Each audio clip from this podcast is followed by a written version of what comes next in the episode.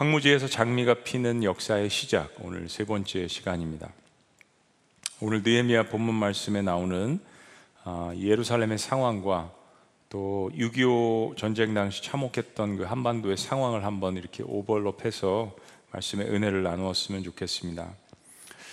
어, 느헤미야 예루살렘이 멸망한 지 100년이 지난 그 시점에서 당대 최고의 강대국이었던 페르시아 한복판에 태어났던 히브린 2세 아, 왕의 보좌관을 지냈습니다. 아, 정말 엄청난 그 권력을 갖고 있었던 사람이죠. 근데 느헤미야는 자기가 갖고 있는 이 부와 명예를 자신의 어떤 탐욕의 기회로 삼지 않았습니다. 가장 지혜로운 사람은 자신의 인생의 목적을 빨리 발견하는 사람이라고 생각합니다.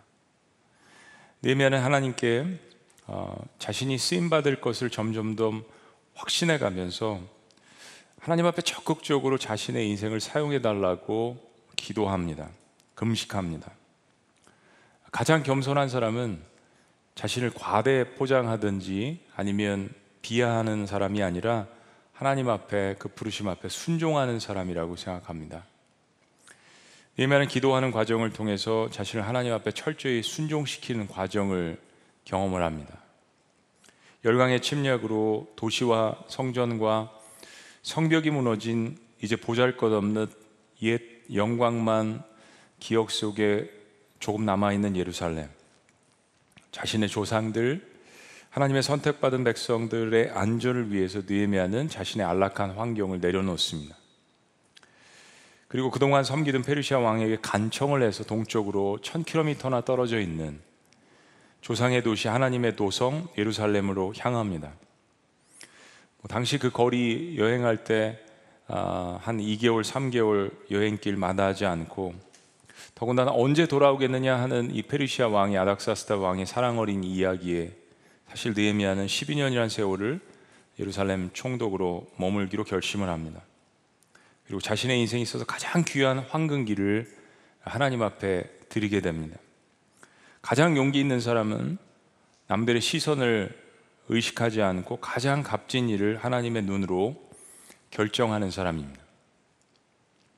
제가 이제 청년 사역을 하면서 청, 젊은이들에게 이 세 가지를 많이 질문을 했던 것 같아요.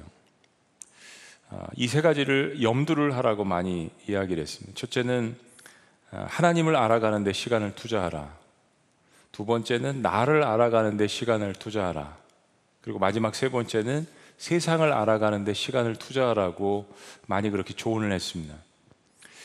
이거를 신앙의 관점에서 다시 그 질문으로 물어보면 이런 겁니다. 첫째는 내가 하고 있는 이 일이 하나님께 영광을 돌리고 있는가? 두 번째는 나는 이 일을 함에 있어서 기쁨이 있는가? 그리고 세 번째는 내가 하는 이 일을 통하여서 다른 사람들의 유익이 되는가라는 것입니다. 느헤미야는 가장 지혜롭고 가장 겸손하고 그러면서 가장 용기 있는 사람으로서 지금 말씀드린 이 세 가지를 자신의 아, 삶 가운데서 이행을 한 사람입니다. 이걸 어느 순간에 붙드는 거죠. 여러분 우리가 남는 시간에 하나님 앞에 드린다면 하나님도 우리에게 남는 시간 주실 줄도 모르겠습니다. 가장 귀한 시간 아, 하나님 앞에 드리는 그런 마음, 그런 몸부림, 그런 정성. 니에미아는 지금 이 시간이라고 생각했습니다. Right now, 하나님 나를 부르신다. 그리고 결단하고 행동에 옮깁니다. 자, 11절 말씀 이렇게 이야기합니다. 내가 예루살렘에 이르러 머문 지 사흘 만에 이건 회고록이죠. 예수 아, 느헤미야가 지금 예루살렘에 도착했습니다. 느헤미야가 3일간 특별한 일을 하지 않습니다. 휴식을 취하고 기도합니다. 그리고 자신이 앞으로 해야 할 일을 차분하게 준비합니다. 페르시아에서도 4개월 정도의 금식과 기도의 기간, 그리고 여행도 2개월에 3개월 정도의 기간 동안 오면서 기도했을 것입니다. 그리고 다시 철저히 준비합니다. 그리고 폐허로 변해버린 황무지와 같은 예루살렘 땅에 장미가 피어나게 할 하나님의 새로운 역사를 시작합니다. 특별히 오늘 본문이 아, 느헤미야서 전체를 좀 보게 하는 그러한 중요한 황무지에서 장미가 피어나게 하는 일곱 가지의 이 단계를 보여줍니다. 그 첫 번째는 하늘에 접속하라는 것입니다. 하늘에 접속하라. 즉 하나님의 마음을 파악하라는 것입니다. 하나님의 마음을 파악하는 것. 12절 말씀은 이렇게 이야기합니다. 내 하나님께서 예루살렘을 위해서 무엇을 할 것인지 내 마음에 주신 것. 예. 다음에 내가 아무에게도 말하지 아니하고 밤에 일어나 몇몇 사람과 함께 나갈새 내가 탄 짐승 외에는 다른 짐승이 없더라. 이 12절 말씀을 어, 개혁 한글 옛날 성경 그다음에 어, 공동 번역으로 보면 하나님께서 내 마음을 감동시키셔서라고 번역을 합니다. 저는 이 옛날 성경을 많이 읽어서 그런지 이게 더 정겹습니다. 하나님께서 마음을 감동시키셨다. 우리는 감정에 의해서만 일하는 사람이 아닙니다. 하나님의 사람은 성령의 사람은 감동입니다. 감화입니다. 지정의 감정까지 포함해서 나의 지적인 거 결정하는 이런 부분들을 하나님께서 감동시키는 것.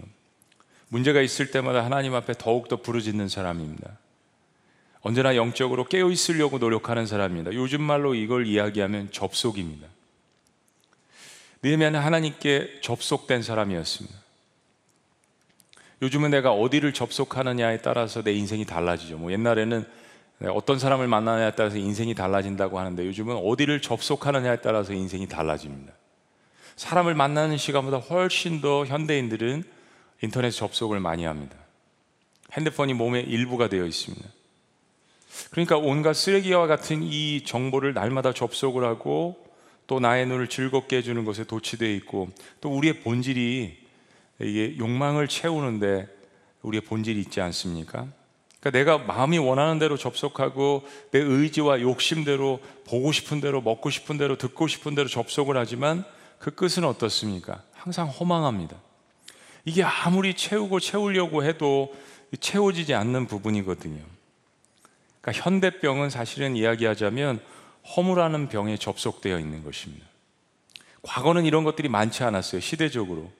그런데 인간의 탐욕을 채워줄 수 있는 온갖 문명의 이기들이 널려져 있기 때문에 더욱더 인간의 본질은 거기에 접속을 하려고 하는 것입니다. 근데 니아미아는 세상에 허물하는 중독에 접속되어 있을 사치가 없었습니다. 하나님께 접속되어 있기 때문에 언제나 영적으로 깨어 있으려고 몸부림쳤습니다. 우리는 신앙적으로 질문하고 점검해야 합니다. 내가 지금 어디에 접속되고 있는가? 어디에 훅겁되어 있는가? 성령에 접속되어 있는 사람은 그래서 이를 경솔하게 서두르지 않습니다. 느헤미야는 충분한 시간을 가졌어요. 마음에 뜨거움이 왔습니다. 물론 그 이전부터 하나님 형제와 함께 예루살렘에 대한 비전을 가졌던 것 같아요. 그런 소식을 직접 동생이 보고 와서 전해준 것을 듣고 4개월 동안 울며 금식합니다. 그리고 마다하지 않고 결정하고 갈 때 2, 3개월 동안 또 기도합니다. 그리고 여기 도착해서도 아무 사람과 이야기하지 않고 이 위대한 일을 다시 한번 하나님과 대화하며 자신의 충신 두 사람과 함께 나귀를 타고 그 밤에 나갑니다. 자신의 위세를 교만으로 자랑하거나 하나님이 하신 일을 급하게 떠벌리지 않았습니다. 인생은 마라톤입니다. 속도보다 중요한 것은 방향입니다. 방향을 정하는데 우리는 많은 시간을 들여야 합니다. 인생의 목적을 깨닫는데 많은 시간을 들여야 한다는 것을 자녀들에게 우리는 가르쳐야 합니다. 방향만 잡히면 언제든지 속도는 낼 수 있는 거거든요. 두 번째, 황무지에서 어떻게 장미가 피어납니까? 땅의 상황을 정확히 철저히 파악하는 것입니다. 단순한 파악이 아니라 하늘을 접속했기 때문에 하나님의 마음으로 상황을 바라보는 거죠. 안목이 생기는 겁니다. 15, 13절에서 15절 말씀을 보면 느헤미야가 굉장히 철저하게 준비하고 세심한 계획을 세우는 것을 봅니다. 자, 13절 말씀 다 같이 읽어 보실까요? 시작. 그 밤에 골짜기 문으로 나가서 용정으로 본문에 이르니 동안에 보니 예루살렘 성벽이 다 무너졌고 성문은 불탔더라. 니에미아의 강점이 이제 잘 드러나는 부분입니다. 당시 예루살렘은 바벨론의 침략으로 오래전에 다 폐허가 되었습니다. 그리고 약 90년 전, 느헤미야 시대부터 90년 전 BC 537년에 하나님께서 페르시아 왕 아, 고레스의 마음을 움직이셔서 수룹바벨이라는 지도자를 통해서 예루살렘 성전을 재건케. 한 5만 명 정도가 귀환을 합니다. 근데 그때 주변 족속들로부터 방해를 받아서 약 17년간 공사가 중단됩니다. 그로부터 또 60년이 지났어요. 그리고 BC 458년에 에스라가 지금의 아닥사스다 왕의 허락을 받아서 성벽을 재건하러 왔습니다. 근데 이때는 주변의 공, 주변의 공격들이 더 심했어요. 그래서 어, 제대로 일을 하지 못하고 사람들의 마음에 설교하고 호소하는 이런 역할들을 했습니다. 근데 성벽이 없으니까 제대로 된 도시가 형성될 수가 없었습니다. 사람들이 모일 수가 없었습니다. 계속해서 주변에서 이스라엘의 재건을 시기하는 민족들이 마을을 불태우고 사람들을 잡아가고 약탈하고 그러니까 성전이 있다고 해도 마음 놓고 예배 드릴 수가 없었습니다. 그리고 14년이 지난 지금 BC 444년에 하나님께서 느헤미야의 마음을 움직이시게 된 겁니다. 그리고 느헤미야가 그 회파된 그가 꿈꾸었던 예루살렘에 도착해서 그 성벽을 돌아보고 있는 것입니다. 정말 만감이 교차하는 밤이죠. 여러분 세대의 문제가 아니라 시간의 문제가 아닙니다. 느헤미야는 전쟁을 경험한 세대가 아닙니다. 그런데도 불구하고 누구보다도 뜨겁게 만감이 교차하는 이 밤을 하나님 안에서 맞이하고 있습니다. 무너진 성벽 주변에서 낡은 벽돌 한 장을 들어 올리면서 그 무너진 성벽을 바라보는 느헤미야 심정은 천 킬로미터를 몇 개월 단숨에 달려온 호흡만큼이나 가빴을 것입니다.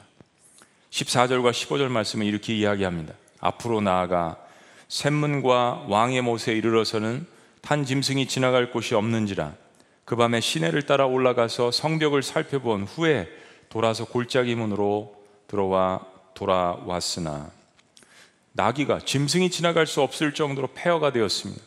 그래서 동쪽 성벽을 뒤로 하고 기드론 시내를 지나서 남쪽으로 가서 다시 시작했던 서쪽 힘넌 골짜기의 문으로 일주를 성벽을 돌았습니다.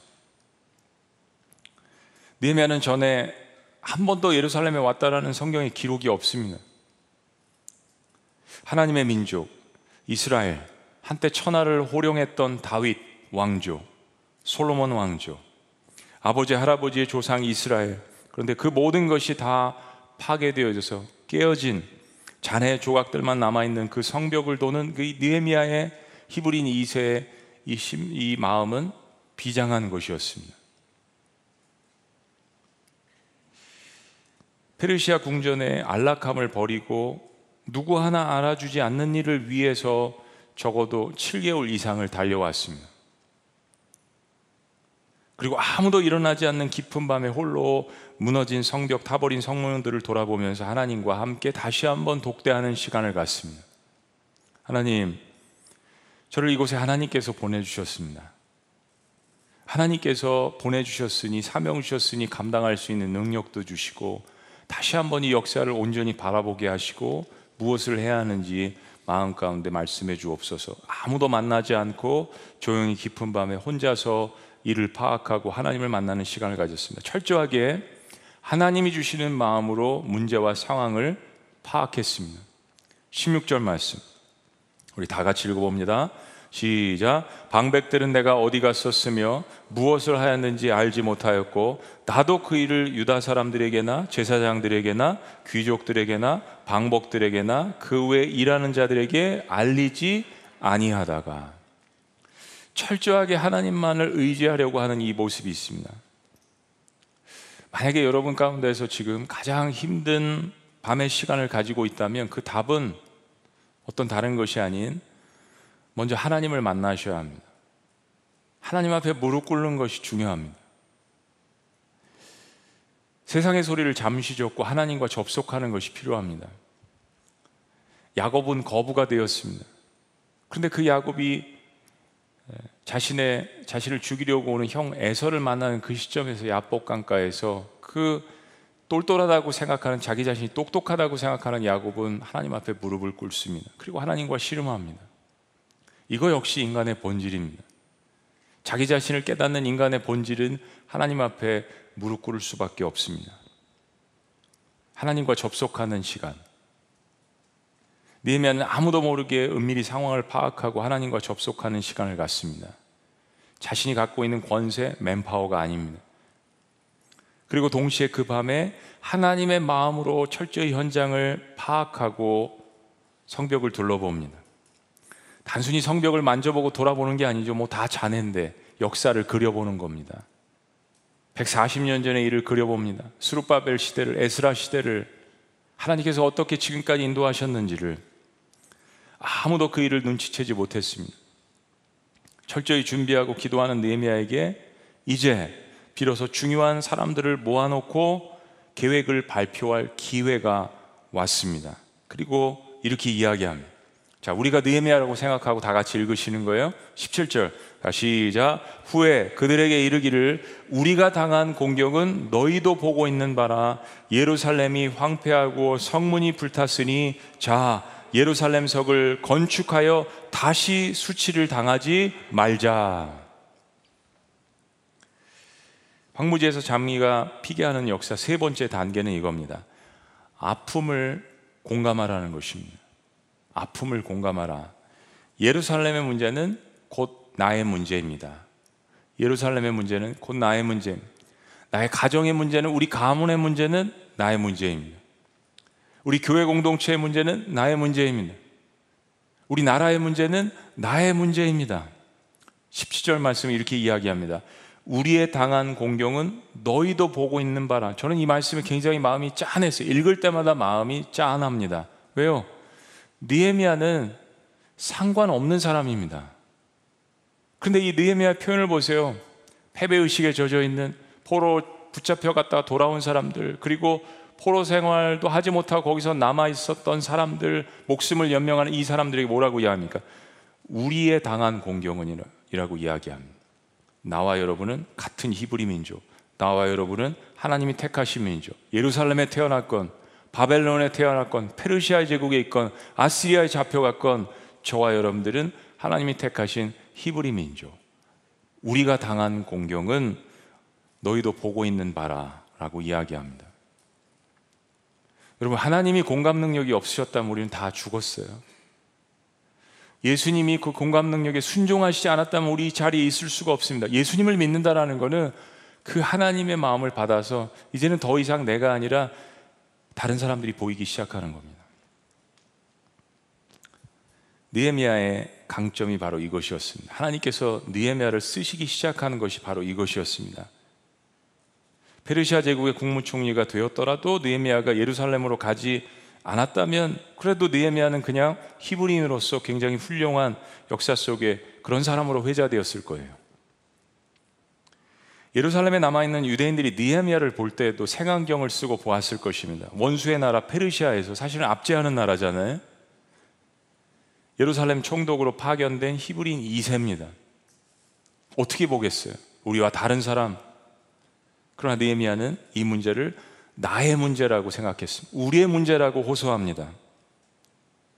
네 번째, 황무지에서 장미가 피는 단계 네 번째는 현실을 직시하게 하는 것입니다. 영적 진단서를 알려주는 것입니다. 현실 회피자는 아무 일도 하지 못합니다. 느헤미야는 지금의 상황이 어렵고 힘들다는 것을 알려줍니다. 이건 단순한 현실 보게 하는 것이 아니라 영적인 것을 보게 하는 것입니다. 우리는 성벽만 무너져 있는 것이 아니라 우리의 마음이 무너져 있다는 것을 이야기합니다. 황당한 비전이 아니라 지금 여러분의 현실이 어떻다는 것을 바로 알려주는 것은 당연히 리더가 해야 되는 일입니다.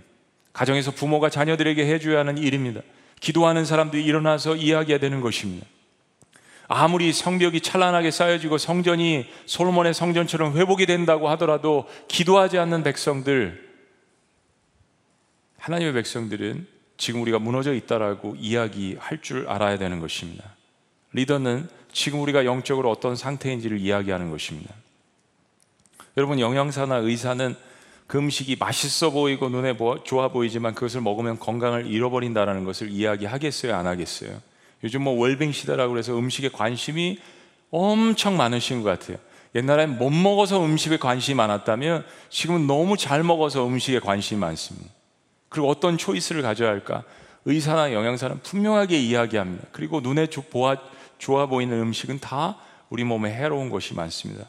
영적인 것도 마찬가지입니다. 기도하는 사람은 분명하게 현실을 직시하게 할 수 있도록 이야기해 줘야 합니다. 자, 그리고 이제 본론을 이야기합니다. 지금 현실이 이러한 상황인데 우리는 그런 과연 무엇을 해야 할지 이야기합니다. 다섯 번째, 구체적으로 비전을 나누라는 것입니다. 여러분 비전은 생명입니다. 잠언 28장 말씀에 묵시가 없으므로 백성이 방자에 행하더니 거기서 이 묵시는 바로 비전을 이야기하는 것입니다. 하나님께서 우리에게 보여주시는 것, 보라고 주신 것, 하나님의 마음.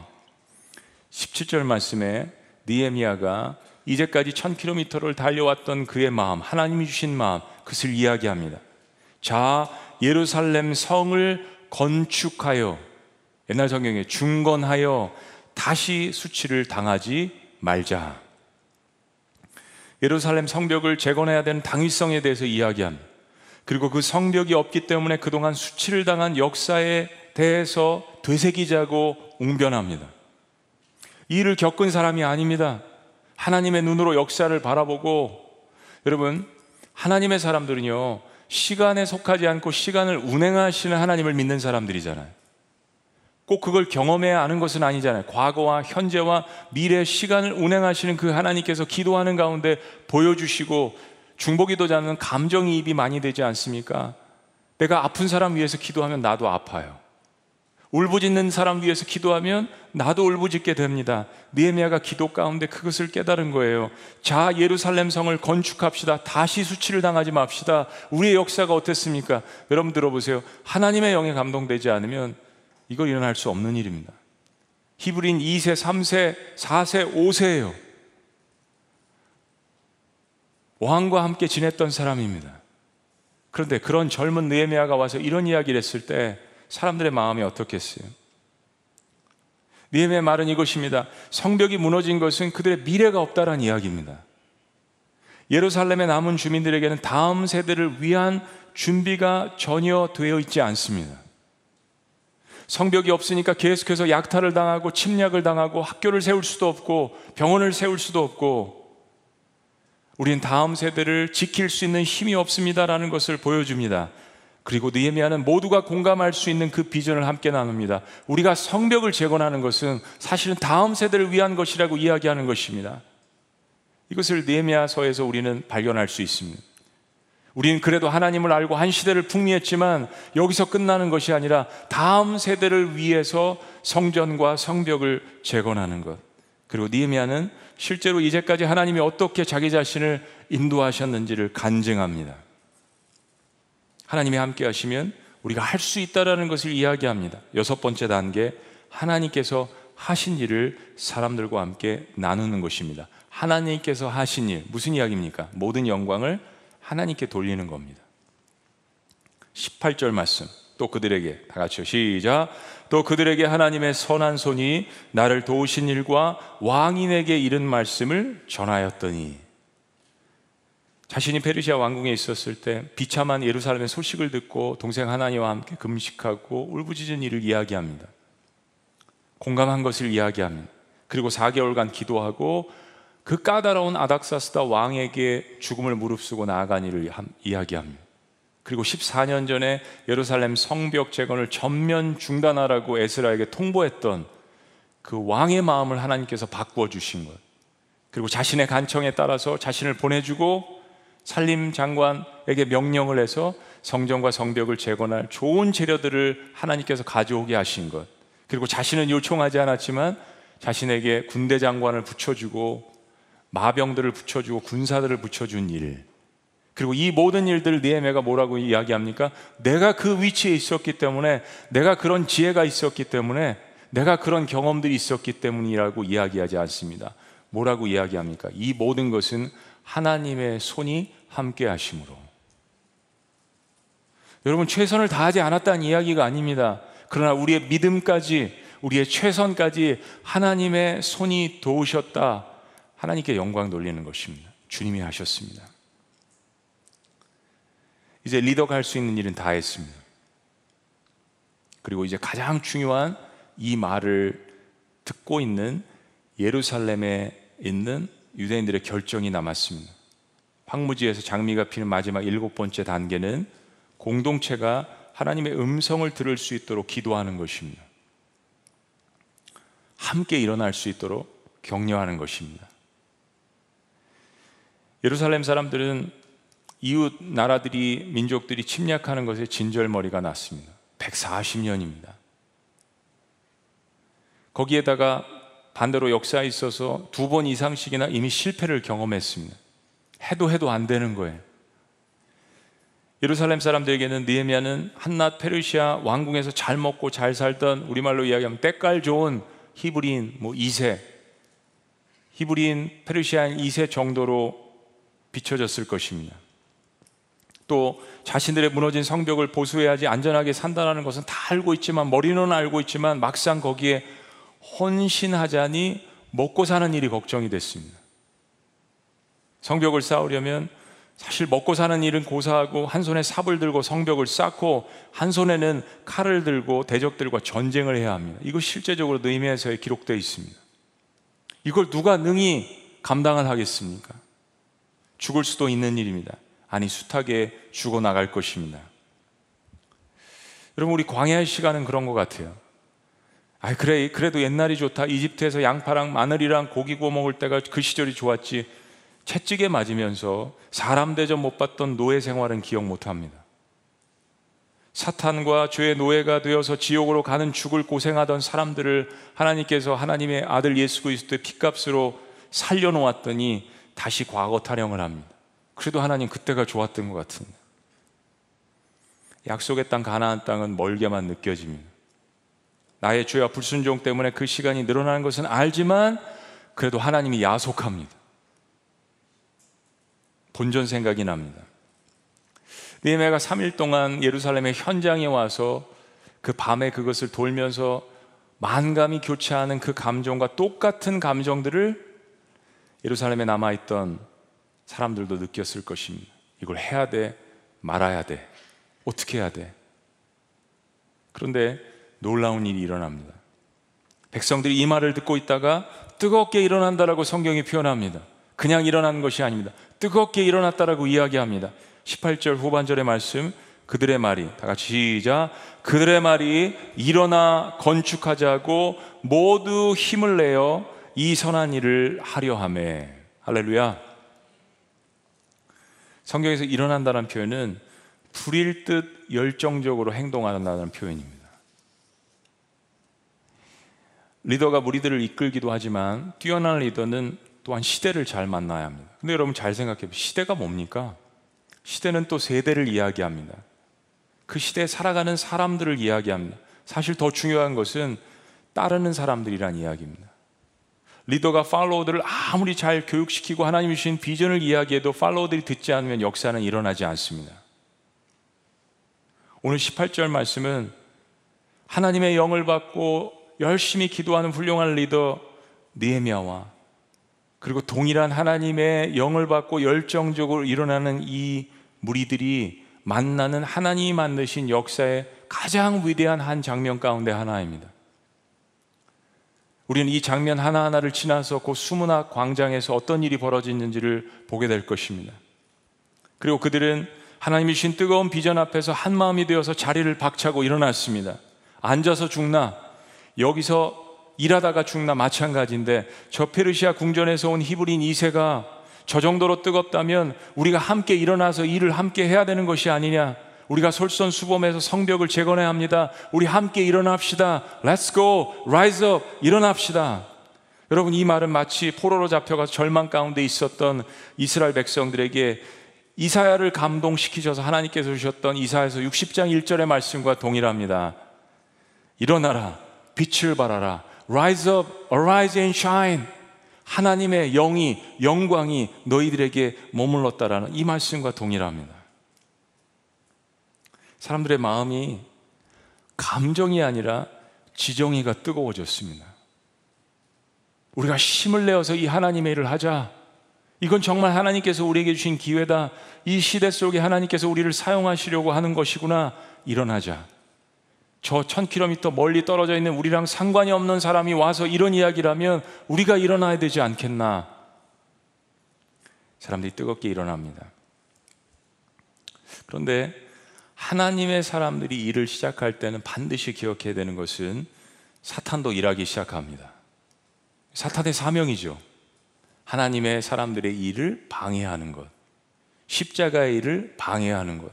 부활의 일을 방해하는 것. 사탄의 사명입니다. 뭐 어떡할 거예요?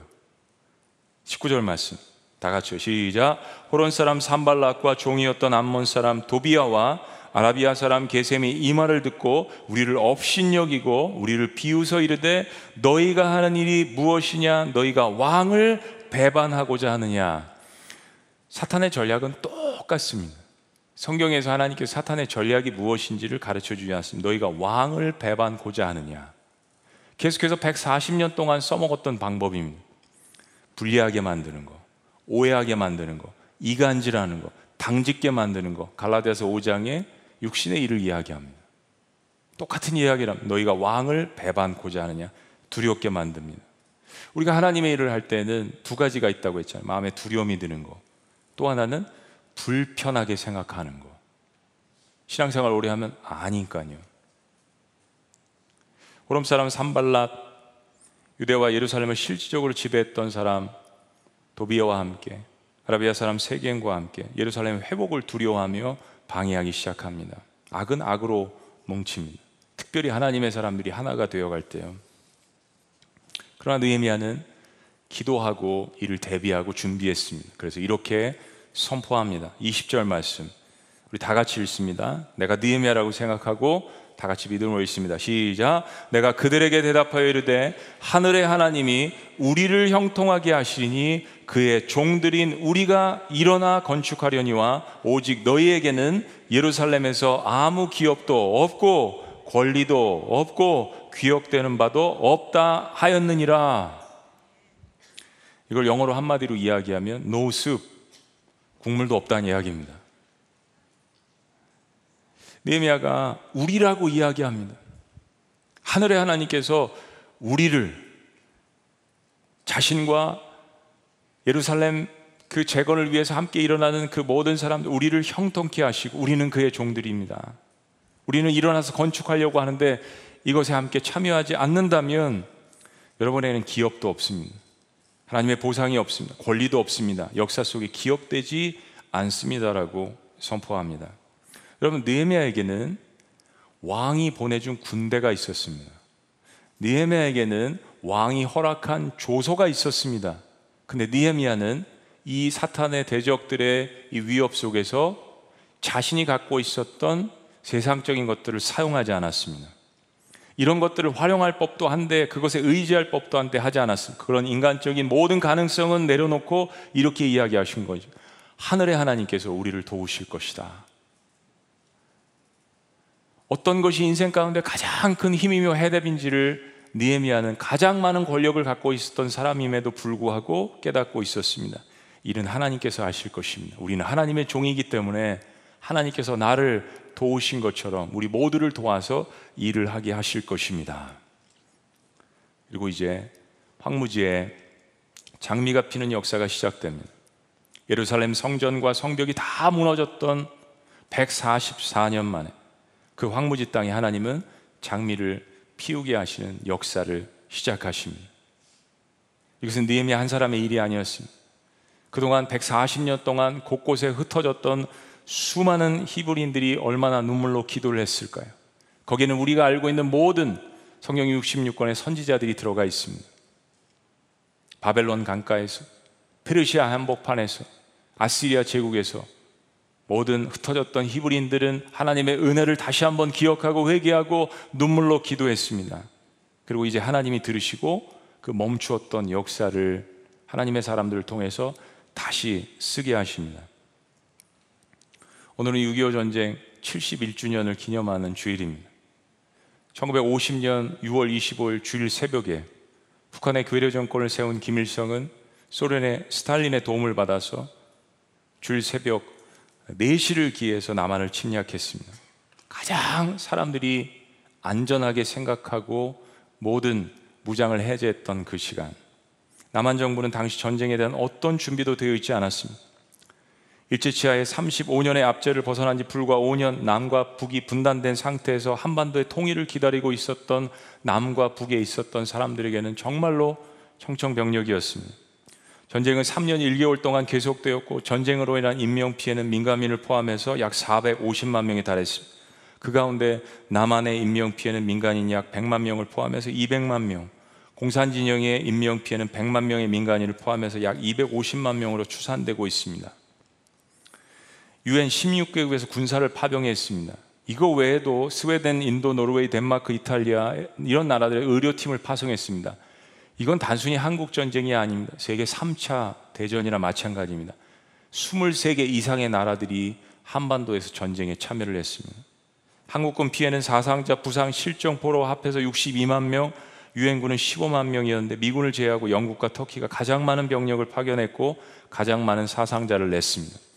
미국은 1950년 6월 25일부터 1953년 7월 27일 정전 협정이 체결될 때까지 3년간 무려 180만 명의 미군을 한국 전쟁에 파병했습니다.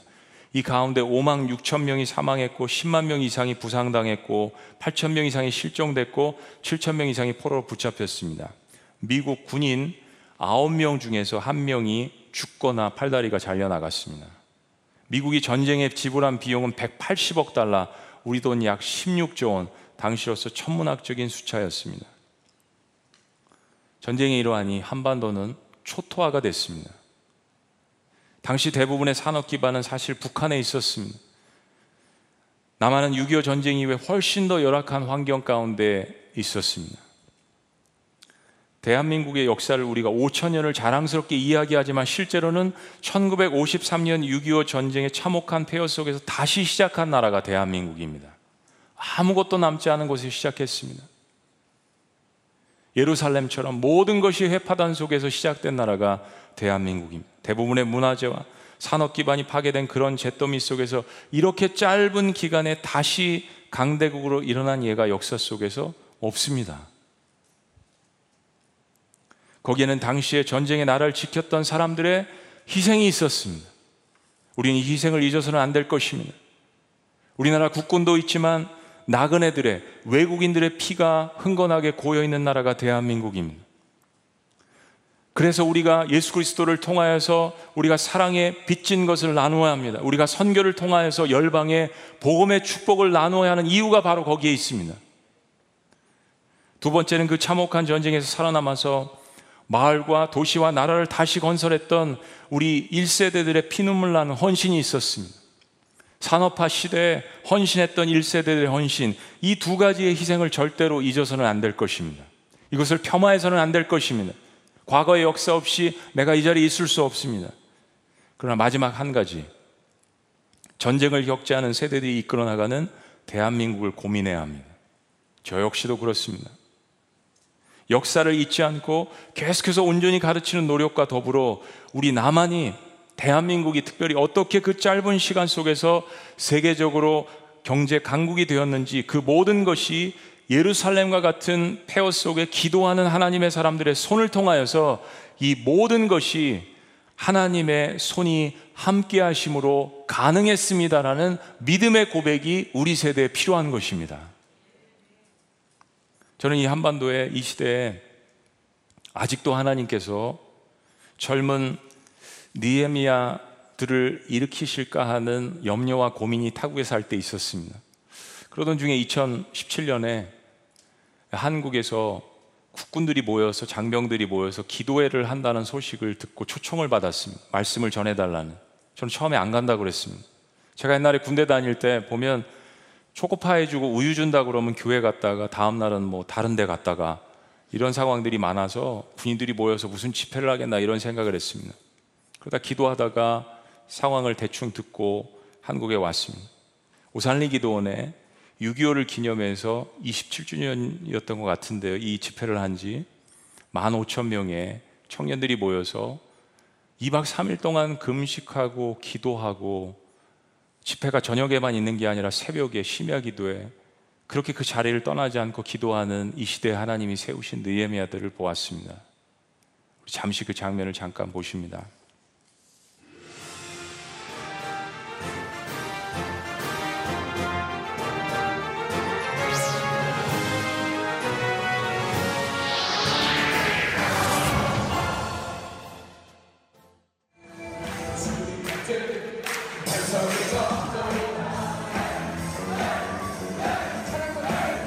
대한민국을 위해서 싸워주셔서 그 자유가 나에게 임한 것처럼 예수님께서 당신의 죄를 위해서 싸워주셨기 때문에 내가 천국에 갈 수 있다는 확신인데 여러분 중에 예수님 믿으시려면 자리에서 일어나십시오. 용사답게 be a soldier.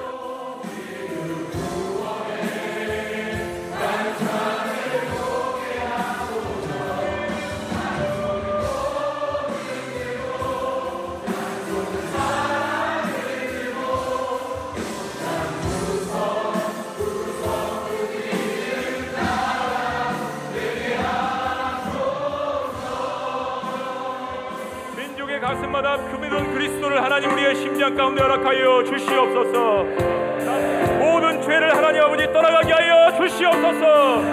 사용받게 하여 주시옵소서.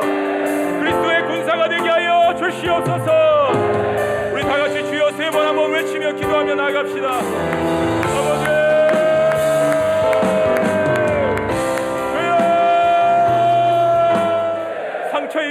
치유자가 되어서 하나님 아버지 분단의 아픔을 겪고 있는 대한민국의 문제를 해결하는 청년들이 되게 하여 주시옵소서. 그래서 모든 민족에게 열방을 향해서 나가라고 아브라함이 말씀하신 것처럼 그래서 이스라엘 백성들을 택하신 것처럼 오늘날 하나님 아버지 이방인 같았던 우리들을 붙잡아 주셔서 하나님 마지막 시대에 쓰시는 하나님의 청년들이 되게 하여 주시옵소서. 성령의 역사와 그리스도의 보혈을 통하여서 반드시 인생 가운데 한 번 이상 주님 앞에 쓰임 받을 수 있도록 역사하여 주시옵소서.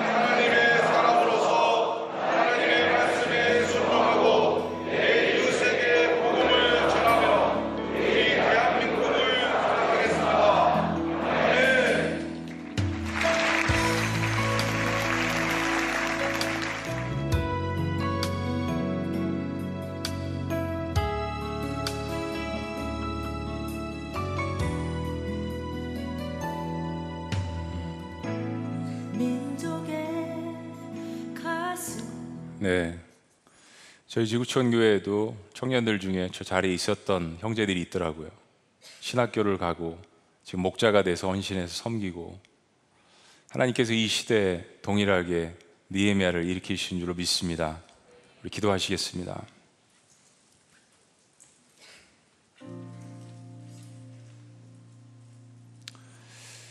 청년들이 계속해서 헌신합니다. 나는 하나님의 사람으로서 하나님 말씀에 순종하고 이 사명을 감당하겠습니다.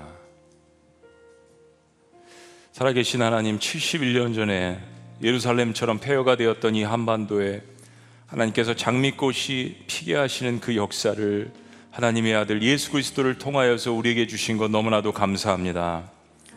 모든 세대들이 역사의 현장을 기억하고 하나님의 손이 우리와 함께 하심으로 그 고난 가운데에서 그래도 우리가 이제까지 왔습니다라는 겸손한 고백을 주님 앞에 올릴 수 있도록 인도하여 주옵소서. 기도하며 역사를 기억하며 모든 세대가 한 마음이 되어서 복음 통일이 오는 그날까지 더욱더 하나가 되게 하시고 계속해서 우리를 도왔던 나라들에게 열방에게 선교사를 파송해서 그 나라들에게 복음의 축복을 나누는 그러한 민족 하나님이 세우신 이 시대 하나님이 쓰시는 느헤미야 민족이 될 수 있도록 인도하여 주시옵소서. 북한 땅에 고통받는 압제받는 우리의 형제들을 주님께서 기억하여 주시옵소서. 우리의 동포도 한 마음으로 주님 앞에 올려드리는 그러한 넉넉한 모든 우리의 민족이 될 수 있도록 인도하여 주시옵소서. 놀라우신 이름 예수 그리스도의 이름으로 축복하며 기도합나이다. 아멘. 우리 자리에서 다 같이 일어나시겠습니다. 우리 기도하는 마음으로 기도의 마음을 담아서 민족의 가슴마다 피 묻은 그리스도를 심어 이 땅에 푸르고 푸른 그리스도의 계절이 우리 모든 세대가 이 찬양을 주님 앞에 기도하는 마음으로 올려드렸으면 좋겠습니다.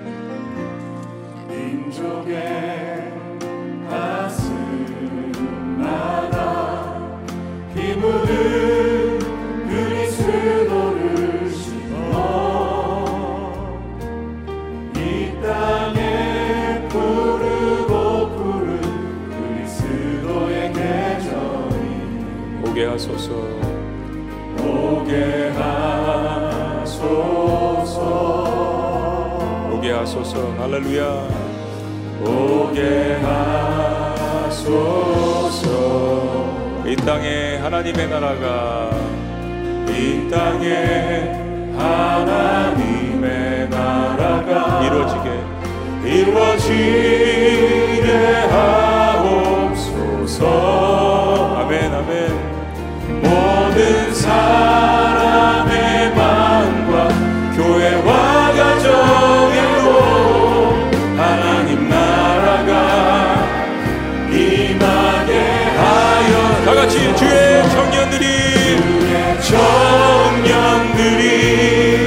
예수의 꿈을 꾸고 인류 구원의 환상을 보게 하소서. 한 손에 봄